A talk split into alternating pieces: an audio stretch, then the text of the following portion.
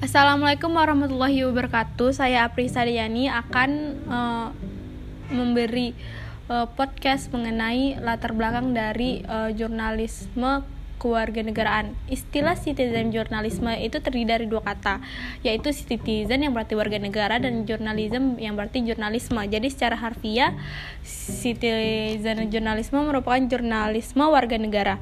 Maksudnya adalah kegiatan jurnalisme yang dilakukan oleh warga biasa yang tidak berprofesi sebagai jurnalis profesional ataupun dia memiliki uh, dia tidak memiliki latar belakang pendidikan jurnalis atau ilmu ke kewartawanan. Nah, uh, ini itu dimulai karena uh, era sekarang itu udah digital, udah banyak internet, jadi uh, bisa setiap warga negara bisa mengupload sesuatu, bisa juga berupa berita.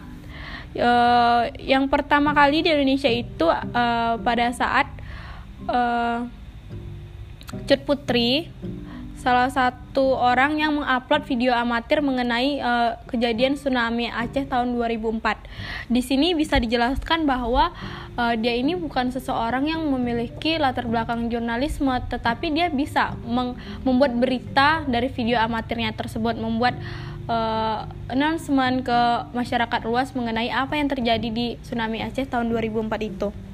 Nah, inilah latar belakang munculnya uh, jurnalisme kewarganegaraan ini karena setiap warga negara juga bisa berpendapat, menyampaikan berita, begitu.